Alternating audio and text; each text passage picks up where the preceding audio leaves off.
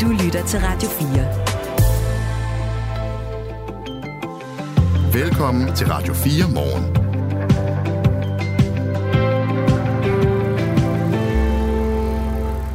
Danske butikker de oplever flere og flere butikstyverier, altså langfingrede kunder, som øh, ikke bare lige går gennem kassen, men også putter lidt ned i tasken. Det skal vi tale om lige om et øjeblik med Jannik Nytoft, der er direktør for de samvirkende købmænd.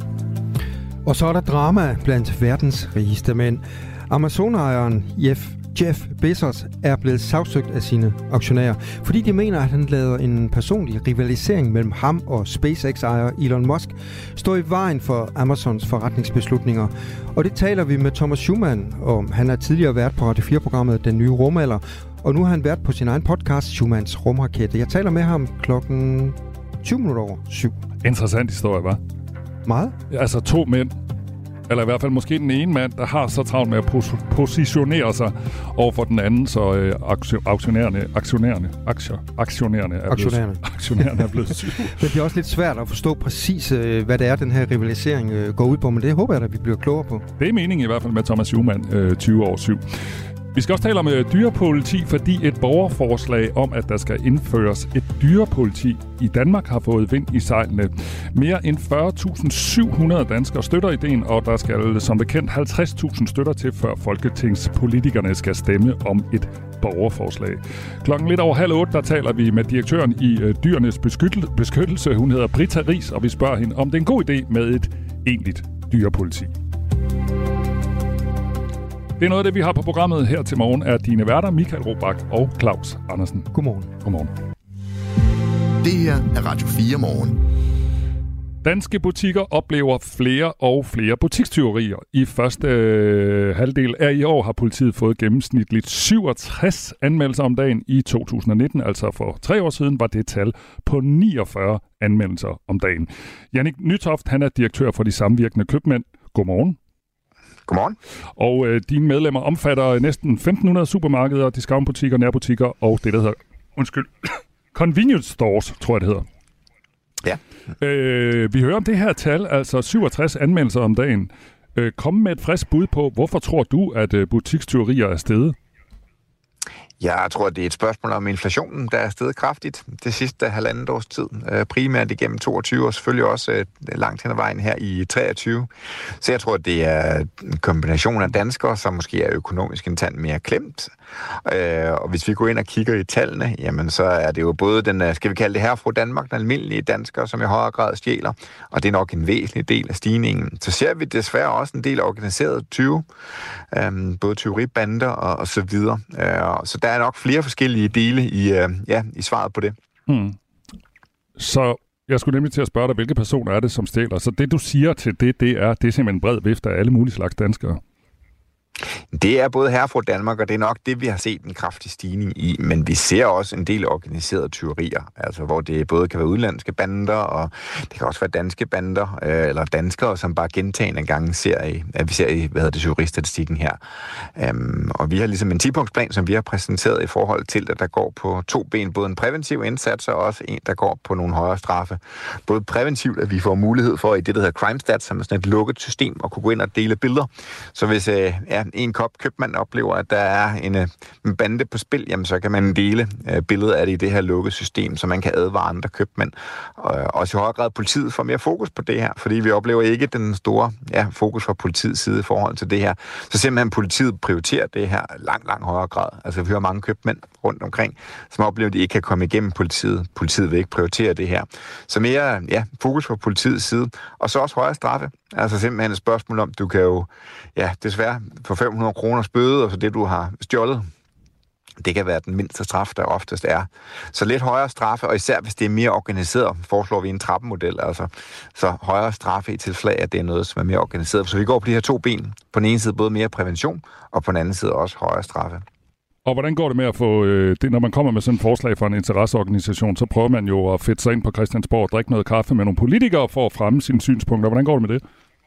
Ja, men der har vi drukket godt med kaffe allerede her før sommerferien, både med justitsministeren og også Folketingets retsudvalg og en masse retsordfører. Og de kan jo sagtens se problemet, og jeg synes også, at I de tale sætter det. Men altså, vi vil jo også godt se noget politisk handling, og mm. det er jo selvfølgelig også en af årsagerne til, at jeg taler med dig lige nu. Det er, at vi vil gerne gøre opmærksom på det her. Det kan jo ikke være meningen, at der skal være så massiv stigning i kriminaliteten her, antal butikstyve, og politiet ikke tager det tilstrækkeligt seriøst. Fordi, altså, ja, det her det er jo noget, som skaber enorm frustration blandt mine medlemmer, og også hos de ansatte, så det er jo noget, som politiet og samfundet i højere grad simpelthen skal tage sig af. Nu har vi jo ikke politiet med her til morgen, øh, Jannik Nytoft. Øhm, men når du siger, at øh, de ikke tager det så alvorligt, altså er det bare din fornemmelse, eller har du noget, der underbygger det? Det er jo selvfølgelig først og fremmest, hvad vi hører fra mange af vores medlemmer, og det har de også været ude i mange andre medier løbende og sige, at man ikke føler, at der er tilstrækkelig prioritet fra politiets side. Altså, vi har jo hørt om uh, Øh, købmænd, som er gentagende gang ringer til politiet, og der ikke for alvor sker noget. Og det er jo det, vi synes et eller andet sted er frustrerende, at der ikke bliver taget mere hånd om det. Men hvis du spørger om sådan et eller andet præcist tal, at x antal købmænd har y antal gange oplevet noget, så har jeg ikke det nej. Men det var også mere for at få en fornemmelse af, altså ligger det i, i det med, at man ringer som købmand og siger, jeg står her med en butikstyv, øh, hvad skal jeg gøre, ved I komme? Og så kommer det ikke, eller handler det også om, at sagerne ikke bliver efterforsket? Begge dele faktisk, og vi er selvfølgelig interesseret i begge dele, fordi at vi ønsker jo også, at hvis der er sket et butikstyveri, at politiet kommer ud. Så det er jo både, at vi oplever, at de ikke kommer ud, og så selvfølgelig også, at de i højere grad bliver opklaret. Især der, hvor det måske opleves som en tand mere organiseret. Fordi at her fra Danmark går hen og tager noget, det kan måske godt, hvis ikke man tager dem direkte på færre skærning, være svært at opklare. Men hvis det er nogen, der gentagende gange gør det, jamen så har købmanden selvfølgelig en interesse i det. Men vi har også som samfund en interesse i, at vi ikke ser et moralsk skred i forhold til, at det bliver legitimt, at man bare kan gå ned i øh, den lokale købmandsbutik og stjæle gentagende gange. Nu er det jo selvfølgelig 20. der har det store ansvar, så det skal der ikke være nogen tvivl om. Men har I ikke også et ansvar for øh, god videoovervågning og øh, hyre i butiksdetektiver? Har I medarbejdere, der er overvågne osv.? Svaret er ja til det hele. Altså, det er jo noget af det, vi desværre må se en stigning til, både i forhold til, at man overvåger sin butik, at der er varer, der kan være bag lås og slå, at medarbejdere holder mere øje. Men der skal man så også bare på, det er også en afvejning i forhold til, at når vi byder kunder velkommen i vores 1500 købmandsbutikker hos vores medlemmer, jamen så skal det jo helst også være en, en god oplevelse. Så det er jo sådan lige en balancegang i forhold til det. Men selvfølgelig ligger der også et ansvar hos købmændene, og det tager købmændene også i den grad på sig. Men det her er jo ikke en ny historie. Jeg har været journalist i 25 år. Vi har lavet den her historie en gang om året, ved jeg tro, mindst. Øh, har I ikke et ansvar? Gør I nok? Skal I ikke gøre noget mere? Jamen ved du hvad, det, grunden til, at vi råber op her er netop, fordi vi ønsker, at det politiske niveau også vågner op i forhold til en massiv stigning. Og tager vi over det sidste halvandet år, taler vi altså om en 54 stigning i antallet af butikstyverier. Og jo, nu har du hørt om det det her 25 år, når du også er journalister. Måske interviewer ikke mig, men en anden en om det. Det var en anden en for, år, for din virksomhed, også... vi, vi plejede at interviewe, men du, du har fået hans job. det, det, det, det, det. Øh, så vil det selvfølgelig nok også stadigvæk være et problem. Men det er jo et spørgsmål om, hvor stort skal problemet være? Altså, i grad vil man netop acceptere, hvor stort et problem det her det er. Øh, og en stigning på 54 procent. Så en ting var, at der også skulle være sket noget for halvandet år siden i forhold til det her, øh, i forhold til, at der var en stor stigning. Men det skulle nødt ikke være sådan, at øh, hvis vi tog tals ved om et år, så er der sket yderligere en stigning på 54 procent. Det skal helst være et spørgsmål, om vi får fat med Nellens rod, og det er jo derfor, vi i det samvirkende købmand har præsenteret en tidspunktsplan for at komme det her til livs. Du har fået en sms på 1424. Jeg tror, du bliver glad for den. Som mangeårig butikskontrollant med videoovervågning okay. er de er der stigende butikstyverier fra østeuropæiske bander. Øh, det er lige fra russerjakker, altså det er sådan nogle øh, jakker, man kan tage på og så putte øh, varer ind i, til fyldte barnevogne med 20 koster. Det store problem er, at den nærmest er gratis at stjæle med de små bøder, og politiet kommer sjældent ud, med mindre der også er vold, skriver Frank. Det var en sms, jeg tænker var lige noget for dig, ikke? Ja, jeg er helt enig. det er godt. Ja.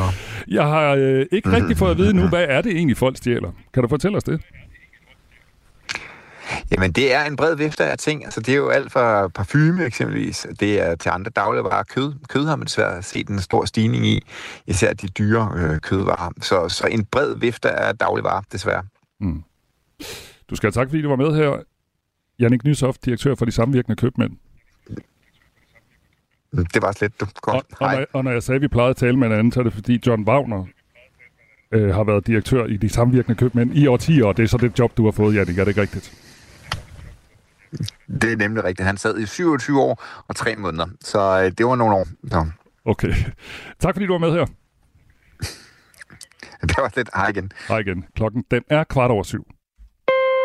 Radio 4. Du skal lytte til Overskud, fordi du bliver klogere på din egen økonomi. Vært Sofie Østegård hjælper dig med at få mest muligt ud af dine penge. Jeg tror nærmest ikke, det har været vigtigere at gå op i sin økonomi, end det er lige nu. Derfor får du de bedste råd fra vidende gæster og eksperter i Overskud på Radio 4. Selv den mindste økonomi, der kan man altså finde en lille bitte smule at rykke rundt på. Lyt til Overskud i morgen kl. 13.05. Mine tre bedste råd, det er gør det, gør noget og gør det nu. Radio 4. Ikke så forudsigeligt. Så har vi fået øh, fint besøg her i studiet. Jeg har nu øjenkontakt med Thomas Schumann. Han har tidligere været her på, på Radio 4 på programmet Den Nye Rumalder, og nu har han så været på podcasten Schumanns Rumraket. Godmorgen, Thomas. Godmorgen. Vi skal til et vaske, vaskeægte milliardærdrama. Det skal vi. Ja, og det er jeg spændt på, øh, hvor det sådan fører os hen, fordi det er ikke sådan helt til, til at gennemskue. Det handler om verdens tredje rigeste mand og ejer af Amazon. Han hedder Jeff Bezos, eller Bezos. Ja, Bezos. Jeff Bezos. Ja. Bezos. Det, der er vist mange måder at udtale Ja. det på. Og ham her, øh, verdens tredje rigeste mand, han er blevet sagsøgt af sine egne aktionærer. De mener, at rigmandens forretningsbeslutninger bliver påvirket alt for meget af hans øh, rivalisering med en anden rigmand, Elon Musk. Netop. Ja, Elon Musk, det er ham med, med Teslaerne, ikke? Yes, og SpaceX. SpaceX. Baggrunden er, at øh, Amazon har planer om at sende et netværk af internetsatellitter i kredsløb om jorden, præcis som SpaceX og Elon Musk faktisk allerede har gjort. De her satellitter de skal gøre det muligt for mennesker at kunne få internet overalt på jorden, bare de har en antenne, der kan tale med satellitterne. Og de her satellitter, de skal så sendes op via raketter. Er det rigtigt forstået? Det er normalt sådan, man sender satellitter i rummet. Det er jo ved hjælp af en, en stor rumraket i virkeligheden. Ja. Ja. Og det sjove er, at de førende spillere på det her raketmarked, det er Elon Musk og SpaceX. Netop. Og så da Amazon skulle skrive kontrakter med raketfirmaerne, så undlod de faktisk at skrive øh, kontrakt med SpaceX. Ja, altså de gik faktisk ud og skrev kontrakt med, med tre rumfartvirksomheder. Uh, Blue Origin, som er en virksomhed, som Jeff Bezos faktisk selv uh, har grundlagt, og som han også ejer. Så skrev de også kontrakt med United Launch Alliance, som er sådan en gammel spiller over i USA, men hvor at uh, Jeff Bezos faktisk med Blue Origin, hans egen raketvirksomhed, leverer raketmotorer til den uh, virksomhed. Så der er også noget handel der mellem hans egen raketvirksomhed og så United Launch Alliance. Og så den sidste, det er faktisk det europæiske Ariane Space. Men altså gik fuldstændig en stor bue Udenom- udenom, SpaceX. Ja. ja Og det har så fået øh, aktionærerne i øh, Amazon til at komme op i det røde felt. netop. Hvorfor? Fordi de siger i, i søgsmålet, at øh, der påpeger de, at de raketter, som man har, ligesom har købt sig til i den kontrakt, som Jeff Bezos har indgået med Blue Origin, United Launch Lines og Ariane Space, øh, de raketter, de flyver ikke endnu. De er stadig under udvikling, øh, og de kommer nok også til at være, i hvert fald, øh, øh de kommer nok også til at være dyrere end det, som SpaceX kan levere. Så de siger i søgsmålet, at her er man simpelthen gået ud og, og man er gået ud og kastet, hvad skal man sige, øhm, det, det, det her, den her kontrakt, man har indgået, kan risikere ligesom at køre deres internet-satellitprojekt af sporet, fordi man ikke har raketter, der ligesom er tilgængelige, som det er lige nu. Og Amazon arbejder altså med en, en deadline, der hedder 2026, hvor halvdelen af deres internetsatellitter, de skal være sendt i rummet. Øh, ellers så mister de ligesom deres licens fra den amerikanske øh, netværksmyndighed FCC. Og derudover så skriver de så også, at jamen, SpaceX, de har raketter, de sender en raket øh, i rummet cirka hver fjerde dag, og det er også den absolut øh, billigste raket, der er på markedet. Så hvorfor valgte man ikke at indgå en kontrakt med SpaceX? Det siger de så i søgsmålet. Det handler simpelthen om, at der er et alt for bittert... Øh, altså, der er en alt for bitter rivalisering mellem Jeff Bezos og Elon Musk, og det har simpelthen gjort, at Jeff Bezos, han har ikke truffet den mest rationelle beslutning her. Men har de en pointe i det, aktionærerne? Er Jeff øh, Bezos simpelthen for blind til at kunne se, at øh, det faktisk ville være det fedeste at skrive kontrakt med SpaceX, fordi de er længere fremme? Altså, det skal man jo være op i Jeff Bezos hoved for helt at forstå, men man kan i hvert fald bare konstatere, at den der rivalisering, den har været der længe, og den har også været meget, meget hård mellem øh, Jeff Bezos og Elon Musk. Altså som sagt, de har jo hver deres øh, raketvirksomhed, øh, Blue Origin, som Jeff Bezos ejer, og så SpaceX, som Elon Musk ejer. Og de har sagsøgt hinanden igen og igen, øh, og prøvet at spænde ben for hinanden i øh, alt det, øh, alle de gange, der har været kontrakter, der skulle laves med NASA og sådan noget, så de prøvet at spænde ben for hinanden senest om at bygge det her månelandingsfartøj, som skal, sende, øh, som skal lande mennesker på månen igen. Der var det SpaceX, der vandt, men så gik øh, Blue Origin ind og indgav en klage over for NASA, som faktisk satte hele projektet der på pause i en periode, så at man ikke kunne arbejde videre med det. Og sådan har der været rivalisering øh, igen og igen mellem de to her. Hvad handler det dybest set om? Er det jalousi? Altså den ene kan ikke tåle, at øh, den anden er verdens rigeste mand og, og omvendt? Altså jeg tror, øh, når det handler om rumfart, så handler det jo meget om, at man gerne vil være den, der ligesom leverer øh, for eksempel rumskibet, der sender mennesker til månen igen. Jeg tror, de begge to har sådan en drøm om, altså fra barnsben også, om at være den, der ligesom øh, hjælper med det. Øh, og det kan, man, det kan man også kunne se med, med Blue Origin. De har, og Jeff Bezos, altså de har sådan med næb og klør nærmest gjort alt for at kunne øh, få de der kontrakter. De sagde endda selv, da de tabte kontrakten til SpaceX, der sagde de til NASA, Jamen, hvis vi nu øh, nogle øh, milliarder af kontrakten, øh, vi betaler noget ekstra selv, øh, må vi så ikke få lov til at bygge det her månelandingsfartøj. Så det er altså virkelig noget, som gør ondt øh, på dem, at det jo ikke var dem, der fik øh, den kontrakt der. Der sidder nogle øh, lytter derude, øh, som er interesseret i den her historie, som, som måske også øh, ved lidt om det. Der er en, der skriver, Jeff Bezos, han kan jo ikke få den op. Blue Origin er til grin. Ja, det er sjovt. Det er øh, nærmest sådan et ekko af, af en joke, som, Jeff, øh, som øh, Elon Musk han også lavede på øh, Twitter, øh, eller det, der hedder X i dag, ikke? Ja. Øh, der lavede han det. den samme joke. Det handlede også om jamen, netop den her kontrakt om månelandingsfartøjet, hvor det var, at, øh, ja, de, at Blue Origin ikke fik øh, kontrakten. Der skrev han også, can't get it up, parentes, to orbit. Øh, lol, skrev han på, på Twitter. Ja. Så det er sådan øh, drillerier mellem de to, som bare er ongoing? Ja, og det kan jo blive meget barnligt øh, en gang imellem. Måske særligt fra Elon Musk's side øh, på Twitter kan det blive, øh, blive en, øh, ja, meget barnligt. Nu er, nu er vi er nede i den afdeling der. Øh, ja, jeg ved ikke, om man må sige det i Radio 4, men der, man kan jo godt få sådan en fornemmelse af, at det er sådan noget, nogen, der måler noget nede i den afdeling. Er, der, er det også det, det handler om? Ja, der, der er et øh, vis aspekt af at finde ud af, hvem der er, egentlig har den største rumraket øh, af de to der, ikke? Ja. Og, øh, og det er der også øh, folk, der sådan gør grin med og så videre. Og man kan sige, det bliver jo ikke nemmere for Jeff Bezos, alt den stund, at, øh, øh, at hans raket øh, ikke kan gå i kredsløb. Øh, det kan øh, Elon Musks øh, raketter, og det har der også været hvad skal man sige, påpeget af, af flere omgange. Det er sjovt med de her to virksomheder, ikke? Uh, Blue Origin, som Jeff Bezos øh, har startet, som er den her raketvirksomhed, den startede han tilbage i 2000. SpaceX blev grundlagt i 2002, altså to år senere, ikke? Men Blue Origin har stadig ikke sendt noget i rummet. De har sendt øh, nogle øh, rumturister op på sådan en kort tur op øh, i rummet, som vi også har hørt om øh, i, i nyhedsdækningen. Men det er det eneste, de har, de har hvad skal man sige, lykkes med nu, hvor at øh, SpaceX, det har vi jo set med Andreas Mogensen, de kan sende mennesker op til den internationale rumstation, de kan sende internetsatellitter i rummet osv. Så, videre. så der er jo virkelig, altså, der, der bliver også, ja, hvad skal man sige, mål og vejet mellem de to. Ikke? Men mm. hvorfor er det her øh, rumeventyr så vigtigt for de to? Altså, Elon Musk, han har jo sine Tesla'er, og det går, det går sgu da meget godt. Hvorfor koncentrerer han sig ikke bare om det? Jamen, han øh, har jo en, en drøm om, at, øh, at Mars skal bosættes. Altså, han mener, det er virkelig vigtigt for den menneskelige civilisation, at øh, der bor mennesker på Mars, sådan at hvis der skulle indtræffe en katastrofe her på jorden, øh, så uddør civilisationen ikke. Øh, man har ligesom en backup i at, at have Mars, og så mener han også, det er ligesom vejen til en meget mere strålende fremtid.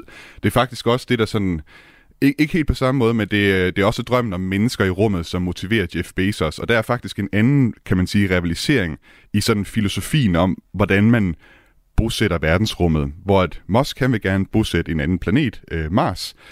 Men hvor Jeff Bezos siger, at det er helt øh, tåbeligt at bosætte Mars. Den er øh, ikke særlig beboelig. Det ville være meget bedre, hvis vi byggede nogle kæmpe store rumstationer i øh, rummet, som vi ligesom indretter, sådan at mennesker kan bo der. Det kan vi selv styre, hvis vi selv bygger det. Og så kan man ligesom have byer og industri og alt sådan noget op i rummet i stedet for.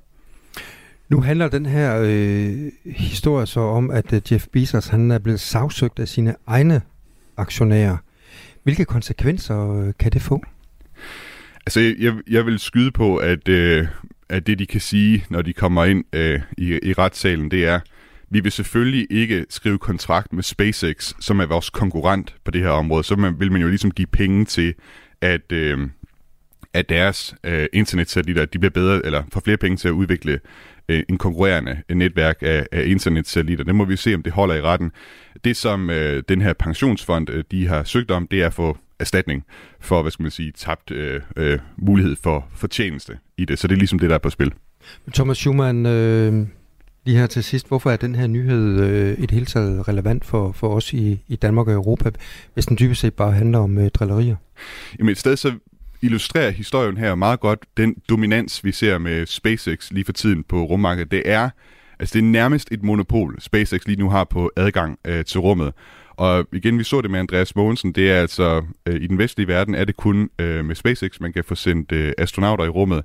Vi ser det så også med, at SpaceX har jo et, altså et, et netværk af internetsatellitter i kredsløb om jorden. Det er noget, som Europa heller ikke har, og SpaceX kan jo bruge det til det, de vil. Det har vi set i Ukraine også. Der har været snak om, at måske SpaceX vil uh, trække, eller hvad skal man sige, uh, slukke for internettet, hvis det var, at kampagnerne blev lidt for voldsomme uh, nede ved, ved fronten, uh, på grund af det internet, som uh, de ukrainske soldater kan få.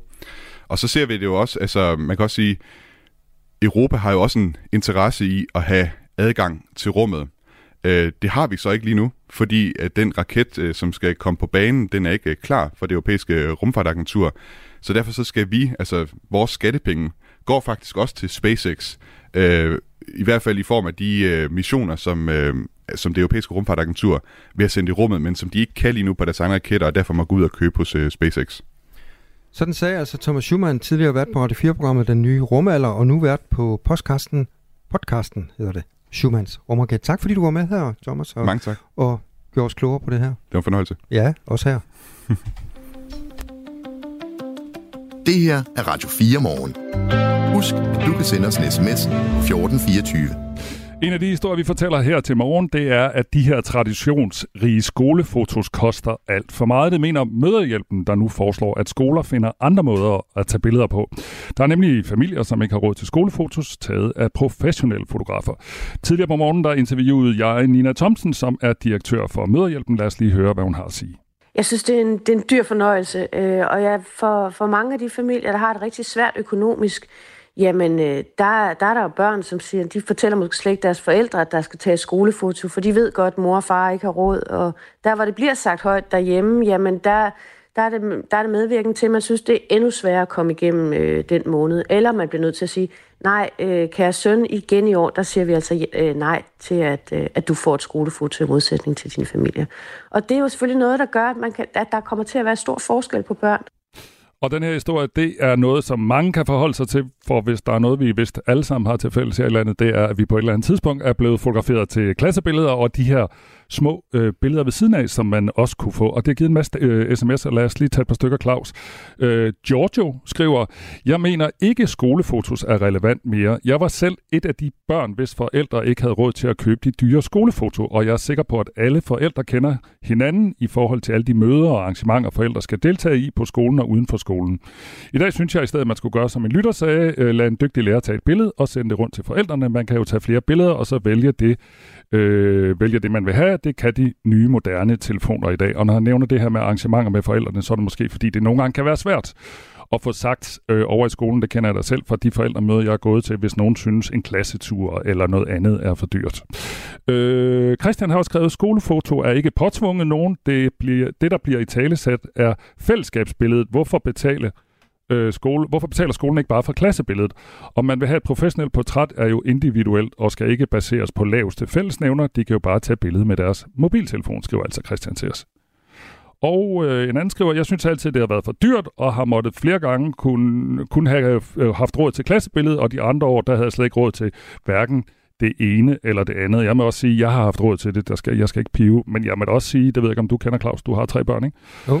Øh, som nu er store, men øh, da de var små. Man, man tænkte da ligesom, nu skal vi fotografere os, kom de hjem og sagde, så tænkte man, ja, det bliver også dejligt. Øh, men man skal også lige op med et eller andet 3, 4, 500 kroner for, for, for sådan nogle skolefotos. Frank synes, det er billigt. 300 kroner, det er meget billigt for et portrætbillede, og så endda på papir. Øh, og øh, så er der en, der skriver, skolefoto er en dyr fornøjelse, når man har fire børn. Og så kommer der lige til sidst her en, en lidt sjov sms. Der, øh, det er Claus og Peter, der skriver. De har skrevet sammen åbenbart. Skolefoto er ikke fedt som tvillinger. Vi blev tvunget til at have det samme tøj på. jeg er ikke tvilling, jeg har ikke prøvet det, men det er måske rigtigt nok. Men den historie, der har sat, øh, sat gang i lytterne, de har været, øh, de har været flittige på tasterne derude. Ja, og der var, kom lige en sms, lige da du sagde det. Øh, der er en, der skriver, skolefoto er intet værd, hvis ikke alle elever er med. Og bare lige for at præcisere, altså møderhjælpen synes ikke, at de her klassebilleder skal aflyses. De synes måske bare, at det kan være en lærer, eller en skolesekretær, eller en anden voksen, der med sin øh, mobiltelefon eller et kamera tager de her billeder og måske bare mailer dem rundt, og så kan man sidde og kigge dem på en skærm, eller man kan printe dem ud eller noget. Så jeg tror ikke, øh, eller møderhjælpen er ikke i gang med at aflyse det her øh, klassebillede, men bare ligesom sige, kunne vi gøre det på en anden måde, for det er ret dyrt. Ja, og hermed så blev klokken så halv otte. Der er nyheder med Asbjørn Møller.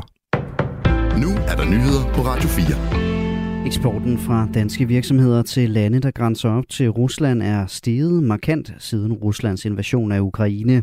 Det skriver Finans på baggrund af en analyse lavet af tænketanken Kraka. Eksporten er især steget til landene Armenien, Kazakhstan og Georgien. Siden 2015 er eksporten til Armenien firedoblet, mens den er tredoblet til Kazakhstan og Georgien, skriver Finans.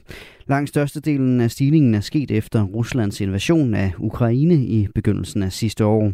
Ifølge interesseorganisationen Dansk Industri kan noget af stigningen skyldes, at varerne tidligere flød gennem Rusland og nu eksporteres direkte til nabolandene.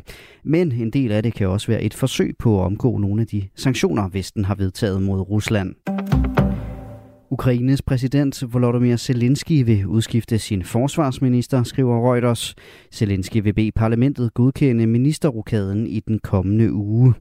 Ifølge nyhedsbyrået TT begrundes beslutningen med, at ministeriet har brug for en ny måde at arbejde og andre former for interaktion med både militæret og samfundet som helhed. Den nuværende forsvarsminister har været med til at sikre Ukraine vestlig militær støtte for mange milliarder dollar, men hans ministerium er også blevet beskyldt for at være præget af korruption. Zelensky foreslår i stedet Rustem Umerov til posten, som i dag er leder af Ukraines største privatiseringsfond. Han har tidligere været valgt ind i parlamentet og har spillet en vigtig rolle som forhandler for Ukraine. I krigens første uger var han en, del, var han en af de forhandlere, der mødtes med russiske udsendinge for at drøfte en mulig våbenhvile og fredsaftale. Rekordmange har i år søgt ind på flyvelederuddannelsen. Normalt modtager det statslige selskab Naviair omkring 300 ansøgere, men i år har selskabet modtaget 550, det skriver Berlingske. Sofie Levering fortæller mere. Et konfliktfyldt forår og en presset sommer for Københavns Lufthavn har virket som en fin rekrutteringskampagne for flyvelederuddannelsen. Det siger Louise Gro Deiner, der er chef for Navias supportenheder herunder rekruttering og uddannelse. I løbet af foråret og sommeren blussede en konflikt mellem Navia og flyvelederne op. Konflikten bundede i, at der ikke havde været nok flyveledere til at dække vagterne. De ansatte stoppede med at tage ekstra vagter, som skulle dække manglen på flyveledere. Og det skabte voldsomme forsinkelser i lufthavnen. I midten af juni nåede de to parter dog en aftale, men manglen på flyveledere er dog fortsat et problem. Selvom interessen for flyvelederuddannelsen aldrig har været større, så afhjælper det dog ikke manglen, siger Louise Groth Deiner. Hun peger på, at kun 10 procent af de 550 ansøgere er egnet til uddannelsen.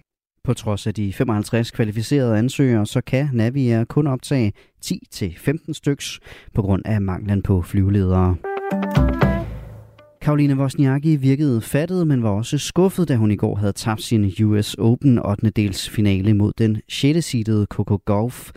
Jeg er selvfølgelig skuffet nu. Jeg havde håbet at komme længere i turneringen, men i alt synes jeg, at jeg har gjort det ret godt i denne uge, sagde Karoline Wozniacki på det efterfølgende pressemøde. I sin første Grand Slam turnering siden januar 2020 nåede Wozniacki at vinde tre kampe, blandt andet over verdens nummer 11. Jeg kan tage mange ting med herfra. Jeg slog nogle fantastiske spillere undervejs, men i dag var Coco bare lidt bedre end mig. Efter tre turneringer oven på sit comeback holder hun nu turneringspause frem til januar. Først på dagen lokale togbanker, men efterhånden klarer det op til en solrig dag. Temperaturer op mellem 20 og 23 grader, og vind, der bliver svag til jævn. Det var nyhederne her på Radio 4 med Asbjørn Møller. Det her er Radio 4 morgen. Husk, at du kan sende os en sms på 1424. Fra i dag er det forbudt for franske piger at bære den muslimske klædedragt abaya i skoletiden. En abaya er en lang kjolelignende dragt med lange ærmer, som skjuler kroppen, armene og benene, men den dækker ikke håret, halsen eller ansigtet. Og fra i dag så bliver man altså nægtet adgang til skolen, hvis man møder op i den her kjolelignende dragt. Det understregede den franske præsident Macron under et besøg på en skole i sidste uge. Og hvordan de her øh, piger og de franske muslimer reagerer på det her forbud, øh, det taler jeg med øh, journalist Birte Pedersen fra Christi Dagblad om øh, lidt senere på morgenen. Og øh, så går vi også videre med den historie, vi har talt om her til morgen, som handler om det her med, at Møderhjælpen foreslår, at vi skal droppe de der professionelle skolebilleder, fordi de er alt for dyre. Der er alt for mange familier, der ikke har råd til dem. Det har gudskelov kastet en masse skønne sms'er af sig. Blandt andet fra Johnny Giorgio fra Herluf Magnus. Han øh, skrev til os øh, tidligere på morgenen, at han var en af de børn, øh, hvis forældre ikke havde råd til det, altså råd til de her fotos. Øh, ham taler vi med øh, lidt senere, øh, og øh, vi har får stadigvæk sms'er på den her historie. Øh, Kenneth Fischer skriver til os, vi havde ikke råd til billeder, da jeg var barn, og ved I hvad, jeg overlevede uden psykiske men, skriver Kenneth Fischer. Men det er altså også en historie, vi kigger nærmere på øh, senere på morgenen. Og ved du hvad? Mens jeg lige sad og teasede for... Øh, sad og teasede? jeg sad og teasede for, Nå, for pigerne. Nå, okay. Ja, den her historie om øh, klædedragten af Bayer. Så hørte jeg lige på vandrørene, hun faktisk har aflyst, og vi får hende slet ikke igennem. Den historie bliver ikke til noget. Nå. Så vi finder på noget andet. Jeg er sikker på, at vi prøver at se, om der er nogen andre, der kan gøre os øh, klogere på den. Øh, men en skam, at øh, Birte der kan være med. Her i studiet er det øh, Claus Andersen og Michael Robach, der er dine morgenværter. Godmorgen. Godmorgen, og lad mig lige sige, efter os 9.05, der er der jo som sædvanligt ring til Radio 4, og de tager også en runde på det her med skolefotos. Så øh, når vi er færdige om halvanden time, så hæng på, så kommer der mere om skolefotos. Du lytter til Radio 4 morgen. Vi skal have et dyrepoliti. Det synes mere end 40.700 danskere, der er skrevet under på et borgerforslag. Og et borgerforslag skal altså have 50 1000 støtter for at komme til afstemning i Folketingssalen. Så forslaget om et dyrepoliti kunne meget vel være noget, politikerne skal tage stilling til. Det er formanden for Hestens Værn og dyrlæge Julie Fjeldborg, der har stillet borgerforslaget om at indføre et dyrepoliti. Lad os lige høre, hvorfor hun synes, vi skal have sådan et. Vi synes, at, øh, de politifolk, der har, altså der skal være en politienhed i, eller i hvert fald nogle folk, der er rigtig kompetente til at se øh, på de heste, der bliver anmeldt. For vi oplever rent faktisk, at der er stor forskel på, hvordan det bliver håndteret, og hvordan lovgivningen bliver håndteret eller håndhævet her i Danmark, selvom vi er et lille land. Og vi synes, at det er noget, at politiet skal prioritere de her sager her. Sådan sagde altså kvinden bag forslaget, øh, Julie Fjellborg. Nu breder vi historien en lille smule ud, og vi skal tale med direktøren i Dyrenes Beskyttelse, Britta Ries. Godmorgen. Godmorgen. Synes I også i øh, Dyrenes Beskyttelse, at vi skal have et egentligt dyrepoliti? Ja, egentlig så gør vi det. Vi kan sige, vi vil det samme som Hesten Hestens Værn og Julia Fjellborg, nemlig at øh, politiet de har både mandskab, tid og efterforskningsmuligheder i forhold til at løse de her sager. Øh, og det ser vi ikke helt i dag. Men øh, der er også flere veje til Rom, kan man så sige, øh, fordi vi kan vælge egentlig at have et, et centralt landsdækkende dyrepoliti, eller vi kan vælge at satse på den øh, mere decentrale struktur, vi egentlig har i dag. Og hvad kan du bedst lide? Jamen, øh, vi arbejder faktisk for, at øh, vi styrker den her decentrale struktur, som vi har i dag, hvor der er dyreværnsenheder i de øh, 12 politikredse, og hvor der er tre regionale dyrevelfærdsenheder. Men det er fuldkommen korrekt, som Julie hun siger, der er meget forskel i håndteringen af de her sager, og også prioriteringen af sagerne øh, decentralt. Så vi skal selvfølgelig have styrket de her enheder. Øh, og, øh, og den måde, man kan styrke enhederne på, jamen det er blandt andet ved et dedikeret mandskab, som har de her dyreværnssager som en, en første prioritet. Det er rigtigt, der findes øh, dyreværnsenheder lige, øh, øh, øh, eller de, de findes i dag. Tre ud af landets 12 politikredse har det, der hedder dyreværnsenheder, og hver politikreds har i øvrigt en dyrevelfærdsmedarbejder. Og i de her øh, tre mm. kredse, hvor de har lidt mere, der er det typisk tre betjente og en jurist, der sidder på det her område. Hvorfor er det egentlig ikke godt nok? Øh, man kan sige, at strukturen er basalt set god nok, men det, der er problemet derude rent konkret, det er jo, at den ene mand, som for eksempel sidder i en politikreds, han lige pludselig får nogle andre opgaver, han skal løse, som der bliver vurderet er mere presserende. Og derfor har vi simpelthen ikke de ressourcer, der skal til rådighed i forhold til hurtigt at løse de her sager. Fordi problemet eller udfordringen i de her sager, det er jo også, at de kan jo ikke ligge og vente i en bunke, øh, fordi der er nogle dyr og nogle levende væsener, som er i klemme. Så derfor appellerer vi jo til, at øh, de bliver prioriteret op i bunken. Og det er ikke, øh, man kan sige, der er også flere ting, som øh, skal til i forhold til, at, øh, at vi skal få en god løsning af de her sager. En ting er den dedikerede mandskab, kan man så sige. Men vi appellerer også i forhold til politikerne, at vi får en højere straframme, altså en seksårs straframme. Og det gør vi, fordi det simpelthen giver politiet nogle flere muligheder, efterforskningsmuligheder. Det vil sige, at de kan aflytte telefoner, og de kan rensage osv. Og det vil simpelthen styrke det også. Øh, og den tredje ting, vi også øh, beder om i forhold til politikerne, jamen det er, at, øh, at vi som dyrenes beskyttelse bliver part i de sager, hvor vi anmelder. Det vil sige, at vi kan følge op på de her sager, og det kan vi ikke i dag. Der er det ligesom, når vi har anmeldt en sag, jamen så kan vi ikke rigtig gøre mere. Mm.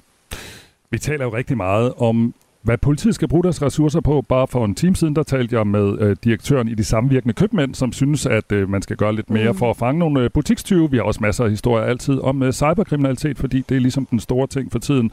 Og der er også nogen, der hele tiden siger, at politiet burde gøre noget mere. Har du ikke forståelse for, at der kan være vigtigere opgaver end dyrevelfærd? Jo, på et eller andet niveau så har jeg jo, men det vi bare lige skal tænke på, det er jo, at der er dyr, der er i klemme her. Øh, og det vil sige, at hvis vi har en græld dyreværnssag, så er der jo konkret dyr, der står i sulter, eller er kommet til skade, eller der er sket et eller andet voldsomt ved de her dyr. Det vil sige, at der er nogen, der føler og smerte og lidelse, og derfor skal vi tage hånd om de her sager. Det er jo ikke sådan, at vi i dyrenes beskyttelse ikke tager ansvar, fordi vi løser faktisk næsten 4.000 sager om året, hvor vi ikke henvender os til politiet. Så vi siger, at vi tager faktisk meget, meget stor andel af de sager, som vi kunne have anmeldt til politiet, og hvor vi sender ca. 280 øh, anmeldelser afsted til, øh, til politiet, men altså løser øh, 4.000 sager øh, selv som dyrenes beskyttelse. Så derfor mener vi godt, at når vi endelig anmelder de her sager, jamen så er det altså, fordi det er voldsomt, og politiet skal reagere. Dyrenes beskyttelse anmeldte sidste år 278 dyreværnssager til politiet, og det er mm. faktisk en stigning i forhold til tidligere år. I uh, 2021, der anmeldte i 206 sager, og i 2020, der var tallet 198. Så det er et tal i stigning. Hvad betyder det for de her sager, hvis ikke der er dedikeret politifolk nok på, på de her dyreværnssager? Jamen det vi jo oplever nogle steder, jeg vil sige, det er ikke i alle politikredse, men nogle steder oplever vi jo simpelthen, at de bliver lagt øh, ned i en øh, bunke og ikke bliver prioriteret højt, og politiet ikke rykker ud øh, tilstrækkeligt hurtigt. Øh, vi så det jo med den meget store sag, der har været op ved Viborg, omtalt også som Bjørn Jalsens sagen, øh, hvor politiet faktisk lige ventede med at øh, rykke ud, men der kunne jo konkret, og, altså han er jo så blevet nu det er den, det er efter den, øh, politiet. Det er den, der også hedder, det, det, er også den der, det, det, jamen, det er bare for at hjælpe lytterne, det er også den sag, der handler om studeri, studeri Vigegård, der ligger i Skals i Midtjylland. Ja. ja. Ja, det er korrekt. Altså, hvor der jo begyndte at florere nogle øh, voldsomme billeder på, på nettet, og man kan så også, øh, og, og, og der tog simpelthen noget tid, inden politiet rykkede ud, Øh, og, øh, og der er jo dyr, der er i øh, klemme i sådan nogle sager, og det har jo også efterfølgende, efterfølgende vist sig, at det her det bliver til en, øh, en meget, meget, meget stor øh, dyrevandssag, og han jo også er blevet, øh, hvad hedder det, ikke anmeldt, men også, øh, øh, altså politiet efterforsker stadigvæk de her sager. Mm. Men nu sagde du selv øh, cirka 280 øh, sager sidste år.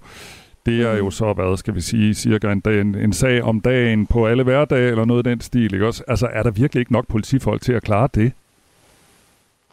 Nej, det, øh, det øh, oplever vi faktisk ikke øh, alle steder, og det er den der med prioritering. Vi oplever ikke, at det bliver prioriteret alle steder. Men det, man måske også kan tilføje i den, øh, i den øh, sag, det er jo, at øh, ofte skal politiet jo øh, bruge en øh, dyrlæge simpelthen for at vurdere sagerne også, fordi politiet har måske ikke kompetencen til at vurdere de her sager, så de skal bruge en dyrlæge.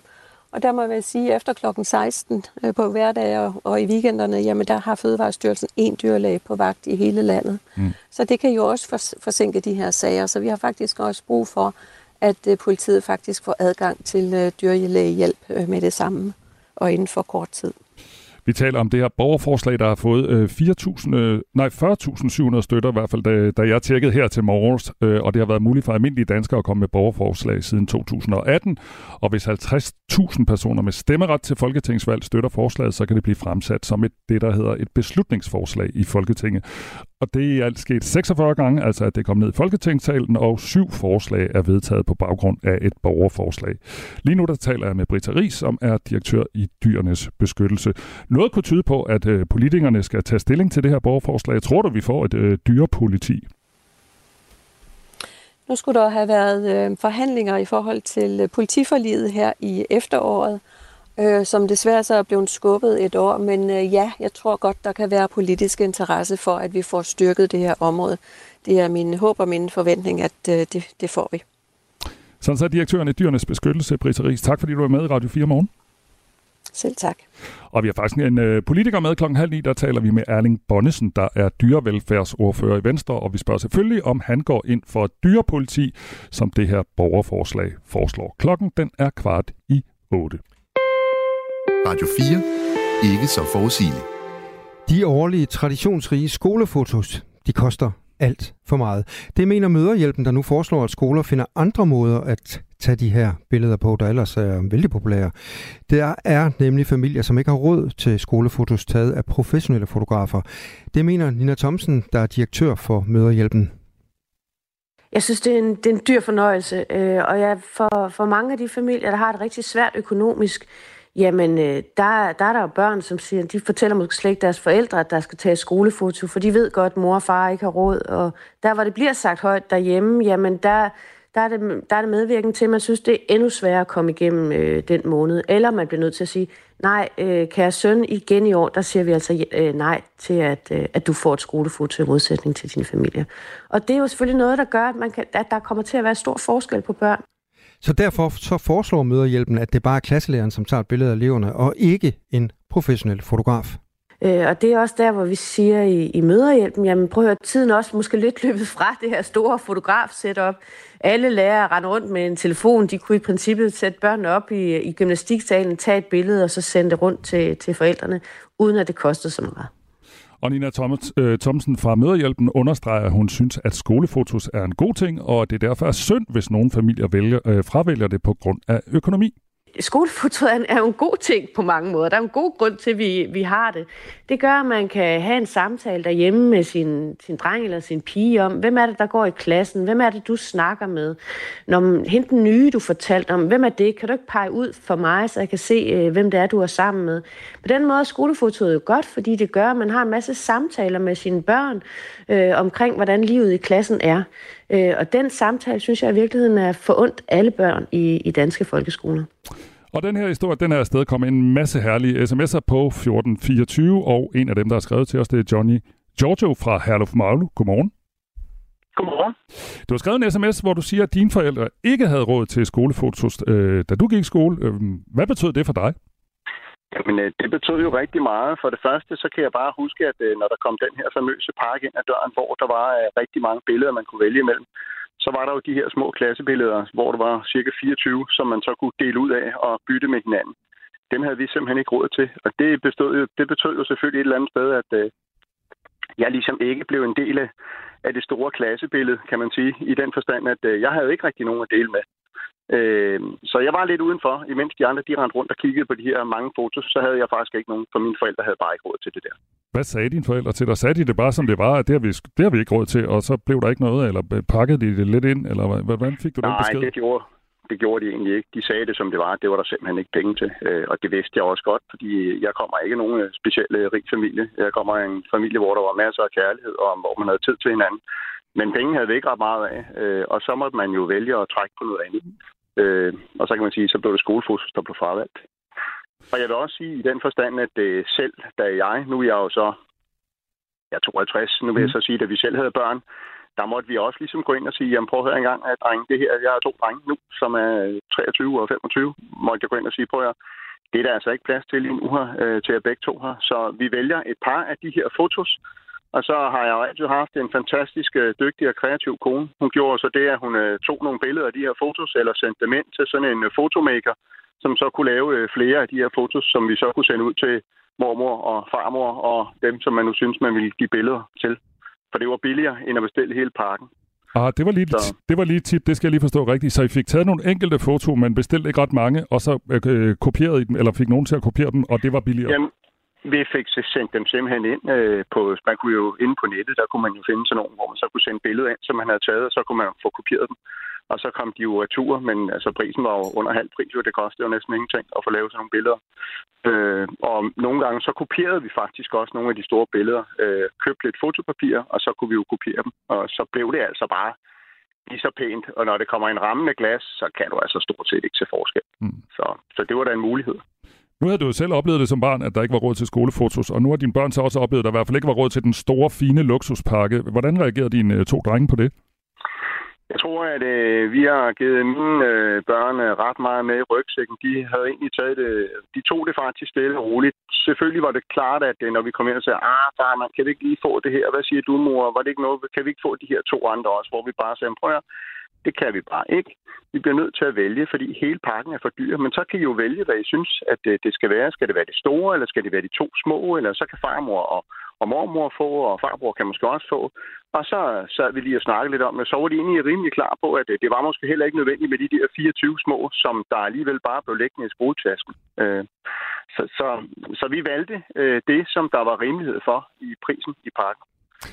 Så de ikke var helt udenfor. Jeg taler med Johnny Giorgio fra Herlef Magle om det her med, at øh, Møderhjælpen foreslår, at, øh, at bare, det er bare en lærer eller en skolesekretær eller andre, der kan tage billeder, så der ikke er nogen, der skal komme i forlegenhed, hvis ikke de har råd til de her billeder. Hvad synes du egentlig om det øh, forslag, Giorgio? Jamen, jeg synes faktisk, det er et rigtig godt forslag, fordi at, øh, så kan man sige, så får du alle børn med. Øh, og i dag med de øh, topmoderne telefoner, øh, vi har i dag, så kan man jo tage flere billeder, og så kan man jo vælge det bedste øh, og så kan man eventuelt lave nogle kopier, eller bare sende ud øh, til forældrene, og så kan forældrene jo selv vælge, hvad de vil bruge billedet til, om de vil tage nogle kopier, eller om de vil gå ind på nettet og finde øh, et øh, fotoselskab, som kan kopiere, ligesom vi gjorde, øh, til billigere penge, end det sådan en park koster. Øh, jeg synes, det er fantastisk, og alle børn de kan sådan set være med, og der vil ikke være nogen, der kommer til at stå udenfor. Og det er vel egentlig det, det drejer sig om i dag. Sådan sagde Johnny Giorgio fra Herlof Magle, og som er skrevet til os på 1424. Tak for det. Velbekomme. Og tak fordi du også lige vil øh, uddybe, øh, uddybe her i radioen. Klokken den er 7.51. Radio 4. Ikke så forudsigeligt. Eksporten fra danske virksomheder til lande, der grænser op til Rusland, er steget markant siden Ruslands invasion af Ukraine. Det skriver Finans på baggrund af en analyse lavet af tænketanken Kraka. Eksporten er især steget til landene Tjekistan, Armenien, Kazakhstan og Georgien. Og det er bekymrende, mener Dansk Industri. Peter Bay Kirkegaard er seniorchefkonsulent i Dansk Industri. Godmorgen. Godmorgen. Hvorfor er det, at øh, den her udvikling er bekymrende?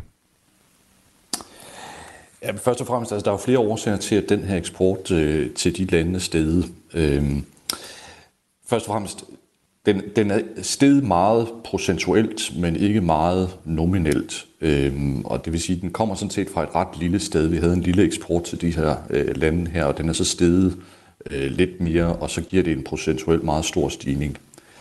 Øh, og, og den er slet ikke steget øh, noget nær så meget, som vores eksport til Rusland er faldet. Så det har på ingen måde sådan kompenseret for det, øh, det eksportfald, der har været til Rusland, og, og russerne har heller ikke kunne erstatte alle de ting, de tidligere fik fra os af den her kanal her. Men det er alligevel bekymrende, siger I? Og det er, det er selvfølgelig bekymrende, fordi der er jo ikke nogen virksomheder, der har lyst til at medvirke til, at deres, øh, at deres varer havner i, øh, i Rusland. Og derfor øh, er det jo noget, som alle virksomheder de gør en stor indsats for at sikre, at, at det ikke kommer til at ske. De undersøger, hvem er, hvem er slutbrugeren på de her produkter, og hvad er det for nogle, nogle led, der er i den her handel her. Og samtidig så er det jo også noget, myndighederne de, øh, de sætter ind over for, øh, hvor de tjekker de her eksporter øh, for at forsøge at finde ud af, øh, hvem, hvem er rent faktisk øh, slutbrugeren på de her produkter, og så sætter de jo også ind og stopper de her eksporter, hvis det er, at der er uler i mosen. Og det, og det er jo rigtig godt, fordi det er jo vigtigt, at der er det her samarbejde mellem myndigheder og virksomheder for at undgå, at de her produkter de øh, havner i Rusland. Hvilke tegn er der på, at øh, de her varer, vi eksporterer til for eksempel til Tjekistan, Armenien, Kazakhstan og Georgien, de rent faktisk øh, ender i Rusland? Jamen altså, EU-kommissionen har jo kunnet se, at der har været noget øh, øget eksport fra øh, de her startlande og så ind i Rusland. Så, så det er jo selvfølgelig et tegn på, at, øh, at, at russerne bruger det her øh, til at få fat i nogle varer. Øh, og det er jo så også derfor, at EU-kommissionen de har taget en, øh, en, en, en hvad hedder det, grundig snak med de her lande for at finde ud af, øh, hvad kan vi gøre for at stoppe det. Fordi det skal jo så også siges, at de her lande, de er jo sådan set også heller ikke nødvendigvis selv interesseret i at være et land, der bliver brugt som sådan en omgåelse øh, af sanktionerne til, øh, til Rusland. Fordi de ved jo godt, at hvis de kommer øh, i fokus, jamen så, øh, så får de et dårligt navn i Europa, og, og dermed kan det blive sværere for dem at, at handle med os.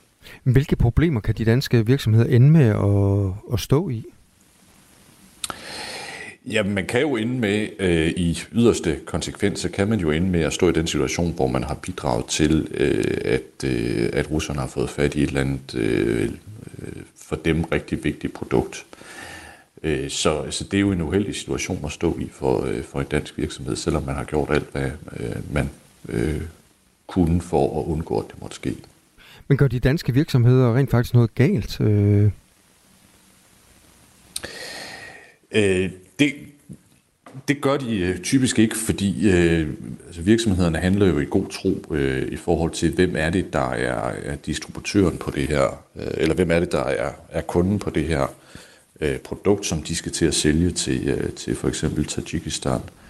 Øh, der kan de jo gå ind og undersøge, hvem, øh, ja, hvem er den her kunde her, hvor, øh, hvor holder de til henne, er der rent faktisk den fabrik, som... Øh, som de, øh, de påstår, der er, hvor det her udstyr skal bruges. Så, så, så den slags ting kan man jo gå ind og undersøge, men altså derfor kan man jo godt blive øh, snydt af russerne. Øh, russerne har øh, historisk set brugt rigtig, rigtig mange ressourcer på at få fat i produkter, øh, som de øh, havde behov for. Altså det gjorde de helt tilbage under øh, sovjettiden.